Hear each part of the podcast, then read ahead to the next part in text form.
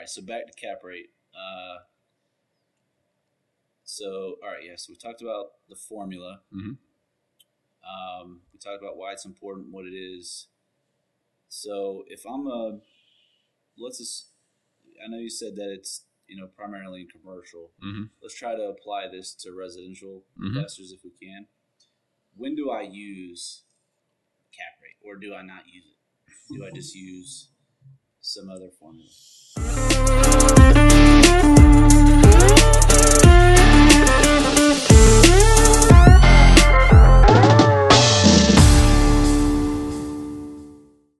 All right. This is kind of a mailbag episode. Okay. Um, what is a good cap rate? So once you dig into real estate, you find this term Mm-hmm. quickly. Yep. So let's dig into it. Okay. So cap rate. Let's let's start with that. What is cap rate to begin with? All right. So cap rate or capitalization rate is a way of valuing real estate, and I'll say more often seen in commercial real estate. It's not something you hear a term you hear thrown around in residential real estate all that much. So Why is that? Why is that? Uh, because it's a little bit more savvy way of valuing real estate. Um, it takes into account more expenses, but that's because ordinarily commercial properties have more expenses associated with them. With a residential real estate investment, you're looking at taxes, insurance, property management fees, uh, you know, repairs and replacements. Uh, you'll have, of course, some money set aside for vacancy and collections. That expense will vary. Um, and then the big thing for most people is financing, right? So what people are ordinarily look ordinarily looking to determine in a residential real estate investment is what's my cash flow. And so they're saying, okay, what's my rental income? And then they're subtracting out those different expenses.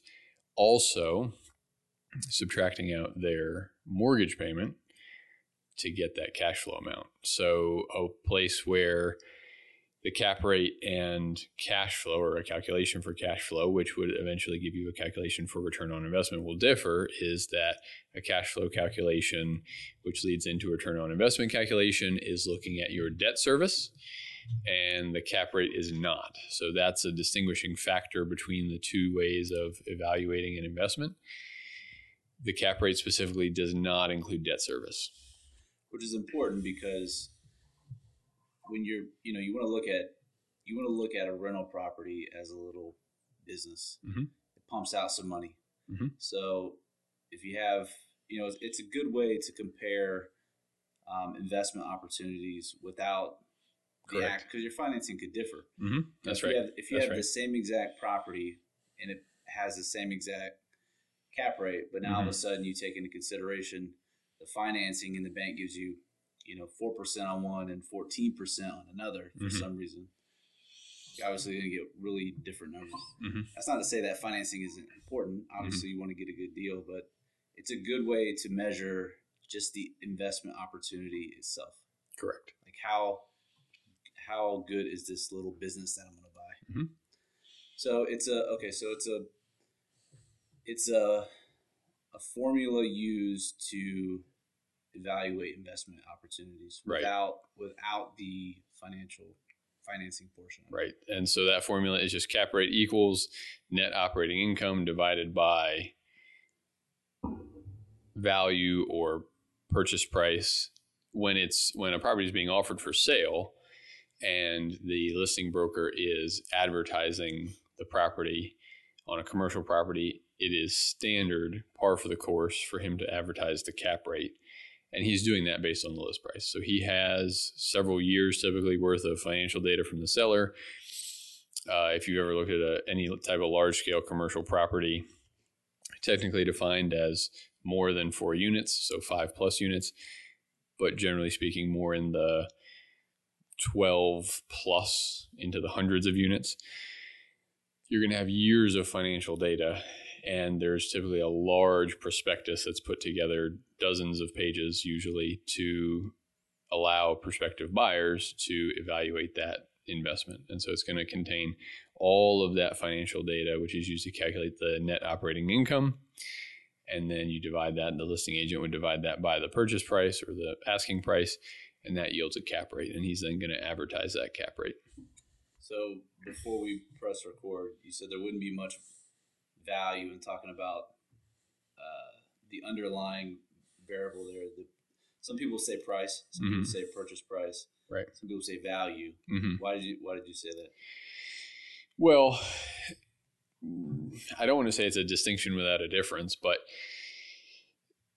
as I just described, when it's listed for sale, you're using the list price, right? That's how that cap rate is going to be calculated. Now, you may say the number that that yields or the cap rate that that yields is not satisfactory to me. And so, given that the net operating income is a fixed number, or at least presently fixed, it is what it is right now. Mm-hmm. If I want to get to my desired cap rate, I need to lower the price. So that's where you would change, you know, list price versus price, you know, your desired price, which would if the deal worked out, end up being your purchase price. So the cap rate could vary depending on what the or would vary depending on what the final purchase price is. And then you know, as far as value, you know, value is somewhat subjective. Um, are you using the property appraiser's assessment of value? Are you using a recent appraiser appraiser's estimate of value? Are you using a broker's estimate of value based on recent comparable sales?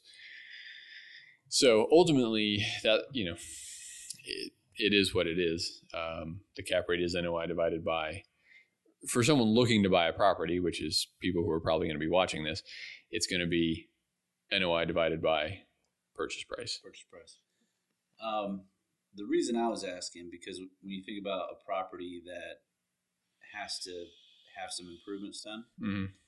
and so you could you could lump in more stuff into price, mm-hmm. like your renovation costs and all that. Mm-hmm. You know, sometimes I see I, there's a lot of a lot of people fuss about cap rate sometimes because it feels like it's somewhat uh, it's easier to manipulate or it's advertised as this is what your cap rate could be. Mm-hmm. Sure. You know, so yeah, and that's not uncommon right now. Uh, all throughout well, everywhere. But it's very common right now in Central Florida in the I 4 corridor. There are a lot of multifamily investments coming up for sale, which are being advertised as potential flips on just a very large scale, where the prospective buyer could come in and, by virtue of renovating the property, raise the rents. And by raising that, by raising the rents, you're raising the net operating income and thereby raising the value. Yeah, So when you when you look at it, you know, we started this off as this is an it's a tool to evaluate investment opportunities. Mm-hmm. You, you got to dig down into the numbers to figure out the sure. truth. Where mm-hmm. is the actual truth? Sure. Yep. I, and in that sense, it's no different than yeah. another, you know, a, a residential investment where you're saying, okay, yes, this is how much it's running for now.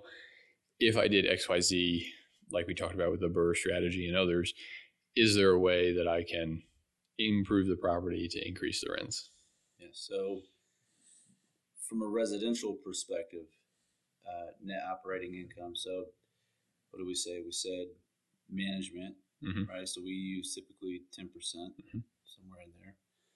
Um, maintenance obviously mm-hmm. depends mm-hmm. on the property, but somewhere between mm-hmm. five to ten percent a month, mm-hmm. right? Of the of the rent is a fair estimation. Yeah. What else is there? Property taxes, mm-hmm. insurance, and insurance. Mm-hmm. Right. So I can't remember off the top of my head how we estimate those. I think insurance was ninety dollars for every hundred thousand. Well, Something it would like be, that. yeah, yeah. I mean, ballpark. Ballpark. I mean, it varies primarily based on age and the type of construction. Those are the well in roof in Florida, roof construction, whether you're hip or gable, will make a big difference. Could make a difference as much as fifty percent. Um, the story I always tell people about that is my old neighbor um, in in our uh, Parkside house had a house that was basically identical to mine, two brick ranches side by side. We bought ours. I helped him buy theirs six, eight months later, something like that. Both about the same square footage, within 50 square feet of each other. Both brick ranches, both built in 1955.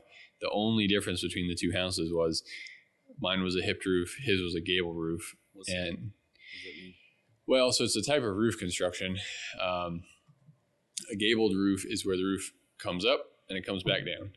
Mhm. And what that creates is two ends called the gable, where you'll see the siding come up and then there's a top plate and then the siding continue up to the peak of the roof.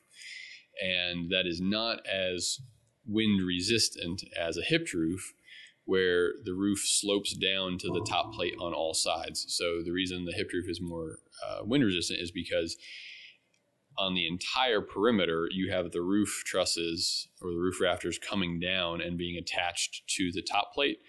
Whereas on the gable roof, you have the up and down where those two gable ends, you don't have the roof truss to top plate attachment. You've got this gable end where there's basically a, a soffit that extends out and is really kind of just hanging there.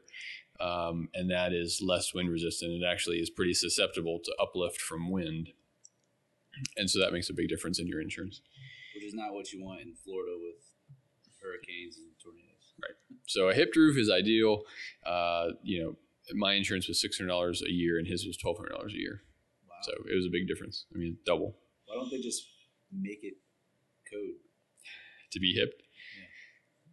You gotta be That hip. that would that would limit uh, consumer choice. Okay. Saving a few lives here, you know?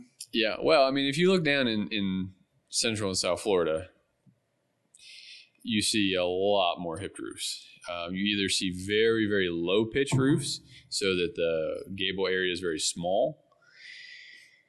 Um, or you see hipped roofs. You rarely see a real, you know, mansions and you know multi-million dollar properties being the exception because you can do a little bit more with a uh, gable roof than you can with a hip roof aesthetically, but it's more flexible, I should say. But uh, you get down into Central and South Florida, and like everything south of Orlando, pretty much is concrete block, and it's a hipped roof. Or in the older construction, you know, very very low pitched gable roofs.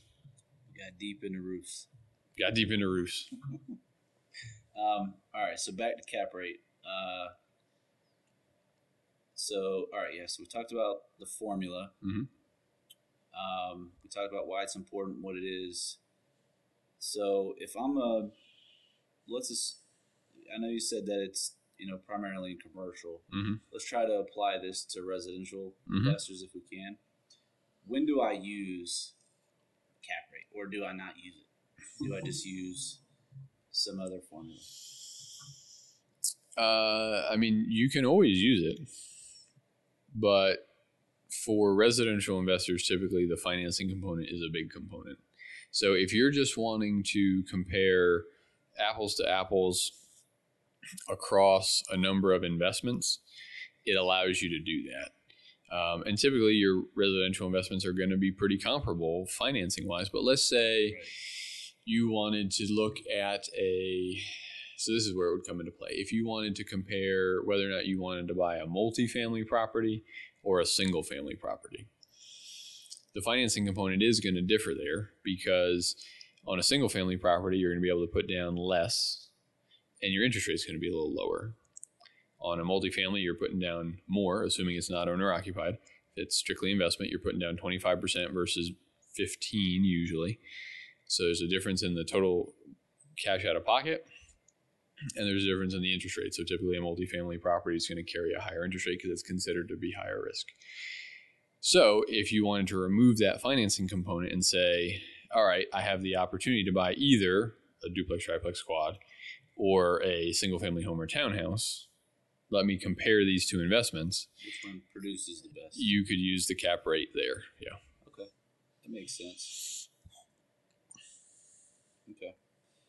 Um, so if we have to answer what is a good cap rate, oh, well, let, let's back up for a second. So in commercial real estate, or I guess even residential, um, is cap rate a local thing? Like, is a is an eight percent cap rate in Tallahassee the same as an eight percent cap rate in New York City or wherever?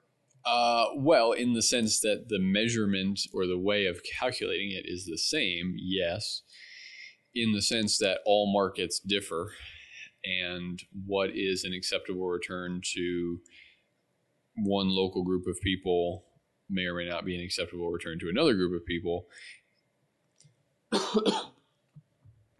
For those reasons, it'll vary. And it'll vary based on the market dynamics, right? And so supply and demand dynamics are the main thing that are going to affect affect that. So if you've got extremely low supply and extremely high demand, it's going to drive prices up, which is going to drive cap rate down, right? You got a bigger denominator, and so that cap rate's getting smaller. And and so you've seen that in the last two to five years, especially, but you know definitely within the last twelve to twenty four months, cap rates have really been driven down because of the increase in prices. And so what you're looking at is not so much what is a theoretically good cap rate or even what is a historically good cap rate. I mean, historically, you'd say 8 to 12%. I mean, 10 really. Um, but again, there's some fluctuation there. Like with any investment, you're looking at, you know, how safe is it and what is my risk tolerance. Some people are willing to accept a higher risk because they want a higher return. Some people want something that's super safe, and so they're willing to take a lower return. But generally speaking, I mean, the numbers that I saw before real estate rebounded and prices started to increase pretty significantly, which was that really started in like 2015 here locally. But we saw things really shoot up in 2018. Uh, you know, you'd see around 10%. But now, I mean, things are down in the, I've seen commercial investments in the four, five, six percent range. So, uh, historically, I mean, if you're really asking that, eight to 12, and more often than not, 10. But we don't know where we're going in the future. And if you're looking to buy now and you need to buy now, then look out in your market and see what an average cap rate is for the type of property you're trying to buy and be in that range. Yeah, it's the same question as like, you know, what's a good return on my investment? Mm-hmm. It's it's really it's really relative to the person to some extent. Yeah, and and to the market and where the market is. A younger, in my opinion, a younger younger people can take more risk, mm-hmm. assuming they have means to do it. Mm-hmm. Whereas an older person is typically going to slow Sure. down their risk so that they don't. Right. You know, they have less time. Well, right. So in the event of a loss, there's less time to recover. Right. So where are we going? Where are we going? That's a great question. You know, so we we talked, um, gosh, six to twelve months ago, I think, about the real estate cycle and where we are in the real estate cycle. And typically, at the top of the real estate cycle, you're seeing rapid price appreciation, which is what we're seeing. Uh, you're also seeing uh, supply rapidly increase to try and keep up with demand. Can't get anybody to do construction right now. Uh, true. You can. It's just going to take a while. Um, but we're not really seeing that. So what's interesting is that new there's plenty of new construction going on, but it is not coming online at such a pace that it is significantly impacting the supply and demand dynamics. So we're still and have been for many months now at around two months of inventory, right? And so months of inventory is a relative indicator of supply. It's not an absolute number. It's not this how, is how many homes are for sale. It's a number which is derived by saying this is how many homes are for sale divided by the rate of sale in the last typically 12 months. So if there are 2,000 homes for sale and in the last 12 months, 6,000 homes have sold, so the rate is 500 sales per month. Your 2,000 sale uh, listings divided by your 500 sales per month is four, right? So you'd have four months of inventory. It means assuming assuming no new inventory came on the market, how long would it take to exhaust our current inventory to take the inventory down to zero? Typically, a balanced market where buyers and sellers are on equal footing is considered five, six, seven months. Six is the number most people give. It's right in there, um, and we're at two. So we are in an extreme seller's market right now. I ran the numbers yesterday for my monthly postcard, and the year over year median home price increase in Leon County was just under 10%. It's like 9.95%. So the median home price in the last 12 months in Leon County has increased to almost 10%. That is well in excess of historical norms. That on the face is very disconcerting because it's it's reminiscent of another bubble, right? You're worried that okay, well this this sounds a lot like 2006, 2007. But the supply and demand dynamics are totally different. We didn't have 2 months of inventory in 2006, 2007. We had 6 plus months of inventory and the increase in prices was driven not by low supply, but by artificially excess demand, right? Because of the increase in lending, uh, the decrease in lending standards, and the increase in capital availability that we've discussed in other podcasts. So that was an artificial bubble created by an artificial increase in lending availability. Whereas this is pretty organic. Um, supply is low, demand is still relatively high. So we've got very why is construction not shooting up? Are we out? Um, of, are we are we out of land? We are not. Well, hmm. is there places to build homes? Are there places to build homes? That is the difficulty. There are not a lot of places left to build homes where people generally want to live. Uh, there are a few landowners who own a tremendous amount of acreage in the Northeast, and it does not appear there's a investment group out of Colorado that owns close to a thousand, if not two or three thousand. I haven't checked recently. Acres uh, north of Bannerman along Thomasville Road, basically between Bannerman and um,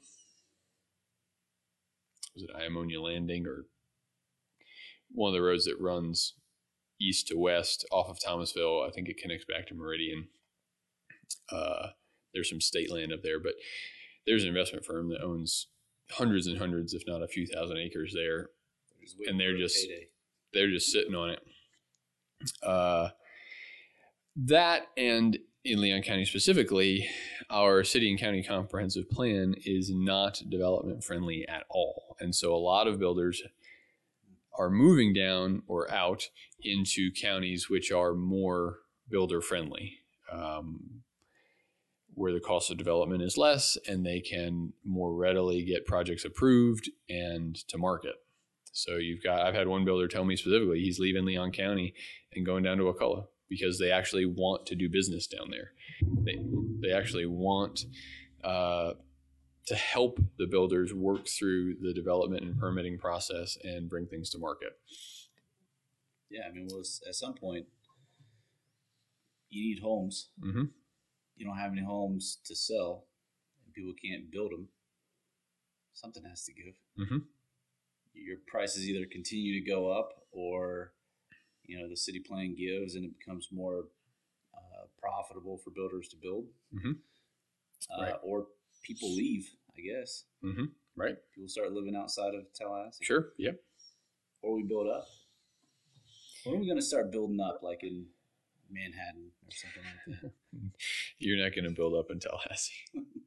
We've tried building up in Tallahassee. It hasn't worked very well. Is it true that you can't build a building higher than the Capitol building? Is that true? I heard that a long time ago. Uh, maybe. I mean, so you've got the Tennyson Plaza Tower. There are two other big, one or two other big condos downtown, and they're awfully close. Not bigger though. Well, I don't know. They they might be bigger, but maybe not. I mean, they're close. They're close enough that it makes me think that might be true, um, because they're not clearly bigger um, but they're they're similar enough in size that yeah, they might be just a hair smaller. Yeah. Okay. So where where are we going? Where are we going? Well, it, it's a hard question to answer because I, I, do think we're at the top of the real estate cycle. Certainly, if you think just in terms of the general chronology, you'd expect us to be near the top um, because we were at the top basically 13, 14 years ago, uh, and we bottomed out six to seven years ago. So, you know, I, it seems like that would put us right back at the top again. But without the supply demand balance changing, I think we, we keep on keeping on.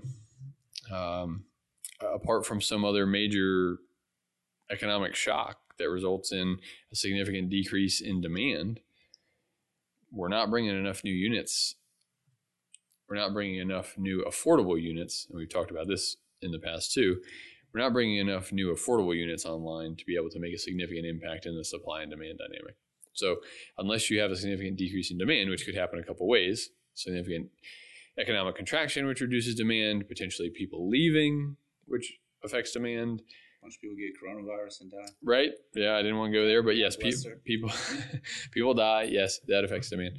Um, or for some reason, you know, people. Well, people leaving would affect supply as well, right? If they want to move outside of town and they they're now selling their house, they're not a they're not also a buyer, then that affects the supply demand balance because they're creating a new uh, option for for sale, someone to buy, but they're not also being a buyer. So if someone's selling, but they're also a buyer, that's no change. But if they're just listing their house and they're not buying, also, then that you know increases supply. I just had another random thought. Okay. Another random question for you. What happens in Tallahassee if Florida State all of a sudden shuts down and there is no more Florida State University? Uh, well, you have a pretty major economic contraction. or or not rather that it doesn't not not that it goes away, but let's say people start doing online school mm-hmm. like they literally are right now. I think a lot of the students come back came back mm-hmm. obviously, mm-hmm. but it's not too far fetched to think that universities are just going to be online at some point. Mm-hmm. So what happens in that scenario? Yeah, yeah, you know, I've I've been thinking more about online learning recently, specifically with respect to younger children, and so you can argue that there's an age dynamic where this becomes irrelevant. But at least I'm finding with younger children. So my oldest son is now in kindergarten, and when he was in VPK last year, in the spring, coronavirus hit, and so they did the last two and a half months or so online, and that was more or less worthless you know, at his age, I think there's got to be in person instruction. Uh, is online learning possible for young adults and adults? Probably. I mean, you think of things like Rosetta Stone and other online learning platforms for languages, which have been around for a long time, or Khan Academy and other things, you know, places that do more online stuff for math or sciences they seem to have yeah, pretty good success. So I think there's an age dynamic there. And so for uh, for college age kids, maybe online works fine. I personally don't love online learning. I like individual or small group instruction better. So does that vary based on personality type? Probably. Uh, but as long as there's money coming into the university from tuition, whether that's in class or online, the impact is fairly muted because professors, administrators, these types of people are still being paid. What effect does that have on facilities, construction, and then down the line on student housing? Those are all questions that you'd have to ask. So if 50% of students are online and not um, on campus or near campus, then you have a significant reduction in demand for those types of housing. Does it affect the broader Tallahassee real estate market for people who are no longer in college? Probably not, except insofar as maybe the spread away from campus, which has happened in the last 10 years, starts to contract. Redevelop that. And so people stuff. push back towards campus because there are fewer students. Um, that's certainly a possibility. But so long as the university continues to exist and its enrollment numbers stay by and large the same or on whatever growth trajectory they've been on, uh, I don't see a major impact to the local economy. except for potentially in those sectors if you have a high degree of online learning going on. Yeah, I mean, people go into hundred thousand dollars of debt or whatever it is, Mhm. something ridiculous, Right. but then they won't save up ten thousand dollars to buy a multifamily property and live on one side, Mm-hmm. which seems crazy to me. Like just the, just our, our, our whole way of thinking should just be completely like flipped. Mhm. Yeah. Like I understand that higher education, some people we, we want doctors going to Mhm. med school. Yep. We want surgeons going to uh, med school and whatnot. Mm-hmm. But like especially like arts, Mm-hmm. just weird stuff like that. Right.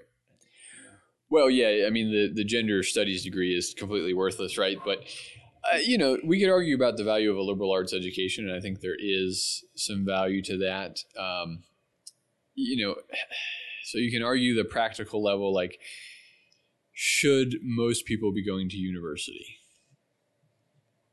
Well, what is the purpose of university? If the purpose of university is to get a job and to acquire a skill, a specific marketable skill, then probably not. If the purpose of you going to university is to make you a better human being by exercising your intellect and your faculties of reason, you could argue that there's value in that regardless of what your career path ends up being that there are soft skills which would translate across a wide variety of potential career fields but by and large, I think you're right. We shouldn't be just funneling everyone into college.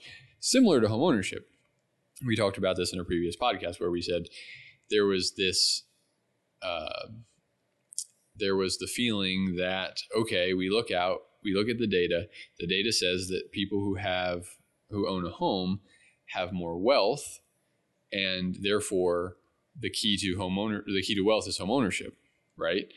And we say, well, maybe that's not actually the way it works. Maybe there are other characteristics which lead one to be able to make the right decisions to buy a home, and that those skills and that general decision making process translates into wealth.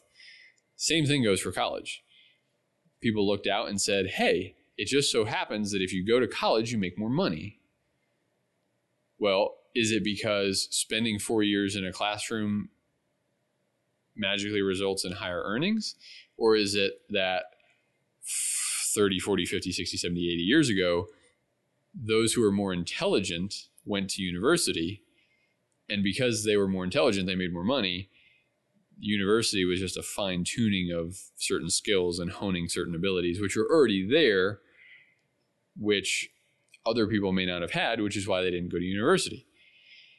I think that's generally true, just like what we just discussed is generally true of home ownership.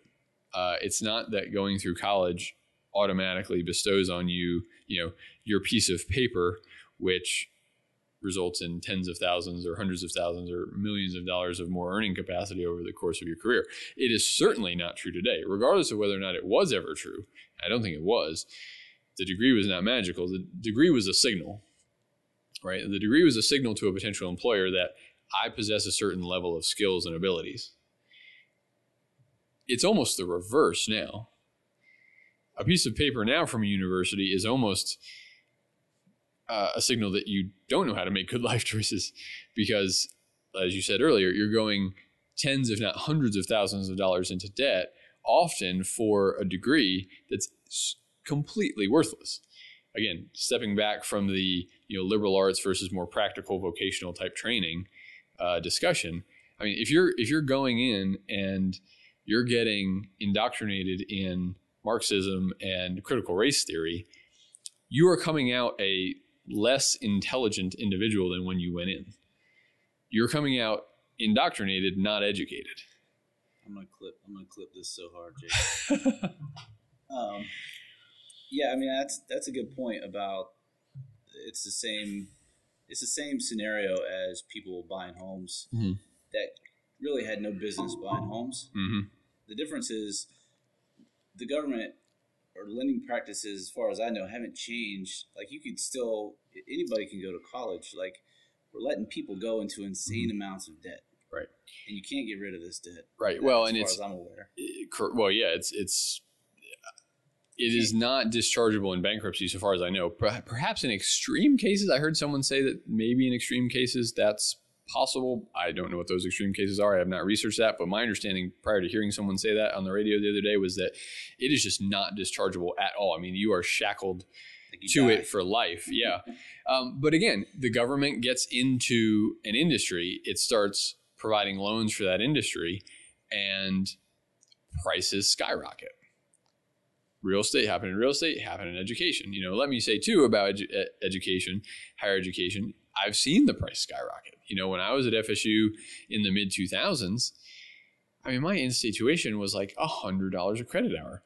I went back, let's see, in 2016, 2017, before, right before, and as Noah was born, because I was thinking about going back and getting a second degree in Spanish. And the tuition rate had gone up to like two or three hundred dollars two I think it was two fifty or three hundred dollars a credit hour. Why? What had happened in the span of the time I graduated in 07 to 16 in nine years that the price of tuition would have tripled? That makes no sense. Except that it was basically free money. The government handed out free money. Obviously, it's not literally free. Uh, they handed out exceedingly cheap money. They made it virtually guaranteed to get, just like in the housing bubble, right? So you're basically creating another credit bubble just for student loans, not for housing. And so you've artificially increased demand again. And you, again, you're funneling people into university, a lot of whom would be better served if they went to some type of community college or vocational training. You are not less of a person Yeah. If you go to a trade school or a vocational school or a community college than you are with a four year degree. A four year degree does not make you kind, holy, righteous, just, merciful. It doesn't make you any of those things. Or even knowledgeable. or you, well, right, you know, you know, if you go in and you know you go into college thinking there are men and there are women, and you come out thinking a man can cut off his penis and put on a dress, and now he's a woman, or you know, a woman can cut off her hair and inject testosterone and cut off her boobs, and now she's a man. Again, you've not been educated; you've been indoctrinated. There's a, a there's a huge problem there. Um, but again, being a, a tradesperson does not make you less than. When we were in the process of getting our home renovated, we met my plumbing contractor out of the house, and he told me he was paying his basic level service techs, like plumbers who had only been on the job a couple years, guys who were just fixing, you know, leaky hose bibs and, and sinks and stuff, basic stuff. He was paying them north of sixty thousand dollars a year his experienced guys who were doing new construction and other more difficult jobs were making just shy of a hundred thousand dollars a year. And we need those. We need electricians, roofers, plumbers, AC guys. You know, we need all of those trades because a lot of those people left those trades during the Great Recession and they never came back. They found other jobs, they got into other careers, and they never came back. So we have a real shortage of tradesmen. And a lot of the guys, not only are they fewer in number, but they're getting older. And it's because everyone thinks, oh, well, I want to sit behind a computer and make $100,000 a year. Not everyone can do that. And frankly, that's, there are big negatives to sitting behind a computer all day. You know, I mean, we're, you get all types of health problems from sitting all day. Uh, You know, that, again, rabbit hole we can go down. But there's nothing wrong. In fact, more and more, the older I get, there's a great deal right about using your body to do work. Uh, not that that type of work is mindless. You're not, you know, hammering rocks. Um, but the idea that you know you have to sit on a computer and fill in Excel spreadsheets to have your life be valuable and to make a lot of money is crazy. Yeah. But that's kind of where we're at.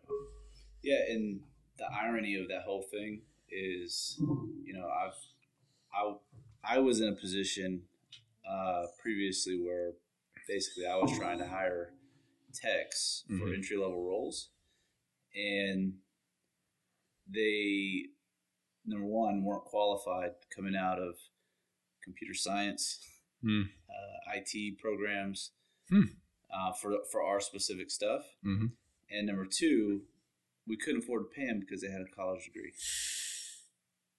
which was completely backwards. hmm It was like completely backwards. So Yeah. we were better off. I mean, we've we've taken people. We we basically just invested heavy into training and documentation, hmm and just went all in. Like, okay, we're gonna have to teach these people how to do this. hmm And we hired people from Publix Deli, hmm banks, Hmm. and people who just showed the aptitude and like the willingness to learn, hmm and they're interested in that sort of thing. Right. And they excelled most of the time, like probably like at least eighty percent of the time. They excelled much faster than the people who actually were food uh, spoon fed information and Mhm. learning Right. because they were just used to just I can figure stuff out. Mm. But it's completely backwards. Like you know, that's what got me on this big rant. Like just my experience has been like the whole thing is backwards. Right. Just take it and just flip it somehow. Sure. Backwards. Well, and that goes back to my comment that four-year university right now in America is much more about indoctrination than it, than it is about education, because you're finding people who haven't been to university are still much quicker on their feet and much more, you know, uh, ready and able to learn and adjust than people who have been through a four-year university. Teach them about cap rates. That's right.